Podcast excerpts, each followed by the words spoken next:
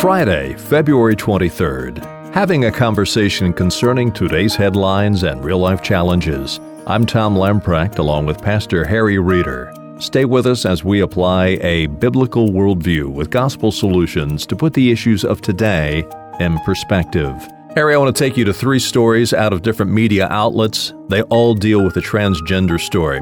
The first story deals with a Reverend Rose Beeson. Rose recently officially became Peter. The transgender pastor of St. Matthew's Trinity Church put on a symbolic cap, and now the female has become a male. Rose has become Peter and they had a ceremony, a worship service to quote celebrate their pastor who came out of the gender closet and said, Even though I'm a biological female, I must be honest to myself and be a male, and I want to set an example for the rest of my flock. And so the flock has entered into the blasphemy of a worship service that has been hijacked for the purpose of extolling man's rebellion against God who made us male and female. Now, it should not surprise us. There is nothing more virulently in opposition to biblical Christianity than liberal theology within professing Christianity or in the mainline denominations. So here is a church that said no to the biblical direction the church is to be led by qualified men ordained to the office of elder and deacon within the church. And they've said no to that, and they said, We are going to ordain women to do that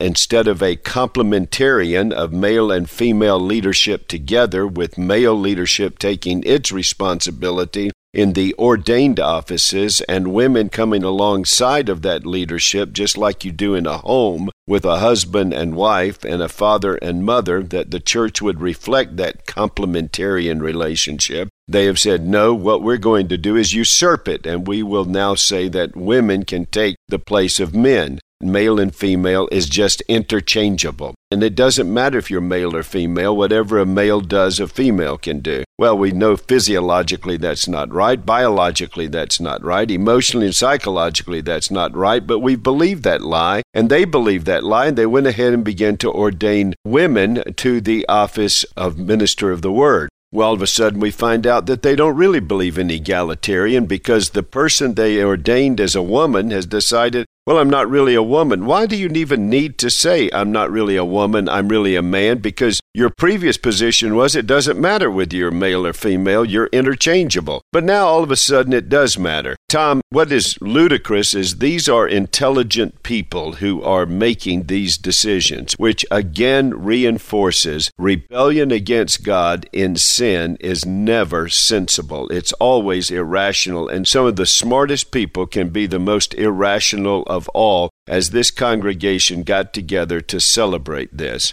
Harry, you talked about the fact that this is a blasphemous worship service. What is even more shocking is the scripture verse they used in this celebration is out of Galatians 3. As many of you were baptized into Christ, having clothed yourself with Christ, there is no longer Jew or Greek, there is no longer slave or free, there is no longer male or female, for all of you are one in Jesus Christ. So the glorious truth that this passage is affirming that the gospel goes to anybody, no matter what ethnic background, no matter if you're male or female, rich or poor, that glorious truth is now being translated into there's actually no difference between any of those. Interestingly, the same congregation, I'm sure, is saying, let's celebrate Black History Month. Well, why would you celebrate Black History Month if there is no distinction between the ethnicities? What they're doing is, with blasphemy, misusing a passage of Scripture that celebrates the free movement of the gospel to all ethnicities and all genders, and that every person who comes to Christ has forgiveness of sins, no matter what your ethnicity or your gender. What that glorious truth is now being translated into, well, there is no difference. But again, if there is no difference, if that's what you're saying that text means, then why are you celebrating and why are you making a big deal out of no longer female, but now you're going to be male? This is simply an act of rebellion against the Lord. And then we put it into a worship service, blaspheme worship, and then the church now positions itself. This church has no hope to minister in the culture with the cultural elite promotion of gender dysphoria. They cannot minister to it. In fact, they become part of the problem that leads to this gender mutilation of people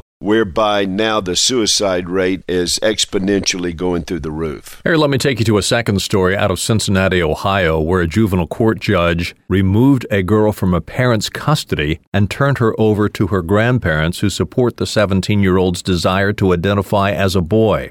What's interesting about this story is while the grandparents think that this biologically female girl ought to be able to medically transition into a boy, the parents said, no, we think she needs Christian counseling. And so now the state steps in and takes the child from the parents and gives them to the grandparents not because the grandparents have a better ability, but because the state has decided that the parents do not have the right to take their child through the adolescent issue of gender dysphoria through Christian counseling. So, we're not going to allow you to bring Christian counseling into the life of your child. So, now you have a First Amendment violation. We are now going to take your child from you in order to facilitate the chemical and physical mutilation of this child's body in her adolescent years, it has implications. And the implications will be higher heart disease, higher kidney disease, higher liver disease, and a higher suicide rate.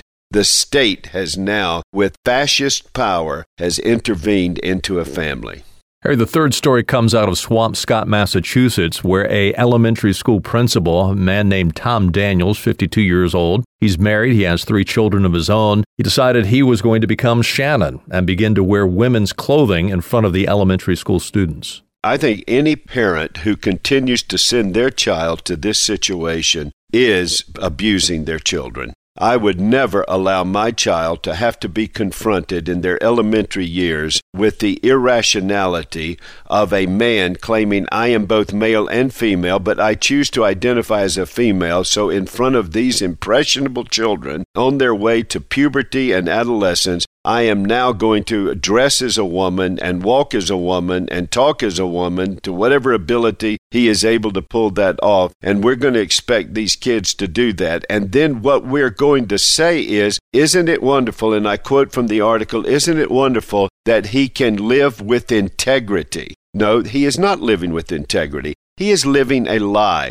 Go do a test on his body. Can I tell you what he's going to be? He is going to be a man. That's what he is. Just go test the body. Even if he physically mutilates himself to look like a woman with surgery, he is a man. And also, he is living a lie in front of these children. This is not authentic. You're not something inside that your body is not. You may be affected by the disparities of the culture in all of its implications and our sin nature that says to God, I will not be what you make me, but you are what you are when you are born. That's what you are. The lie is not what he has been living as a man, the lie is what he is now living, declaring himself to be a woman in front of impressionable children who cannot have the emotional and mental and psychological mechanisms to process something like this. Let me take you back to the Cincinnati, Ohio article. What do Christian parents do when a situation like this happens and the state comes and takes their child from them and basically forcibly says, We will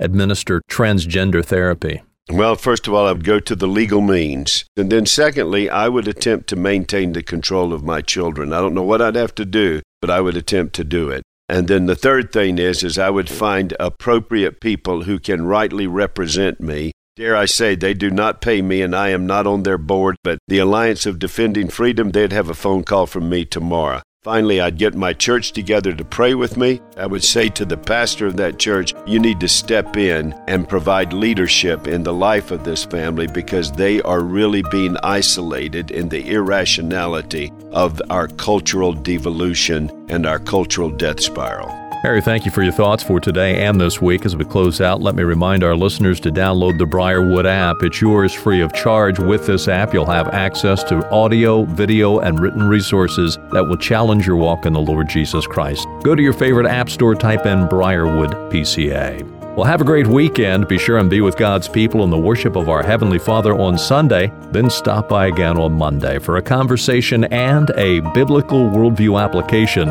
as we put the issues of today in perspective.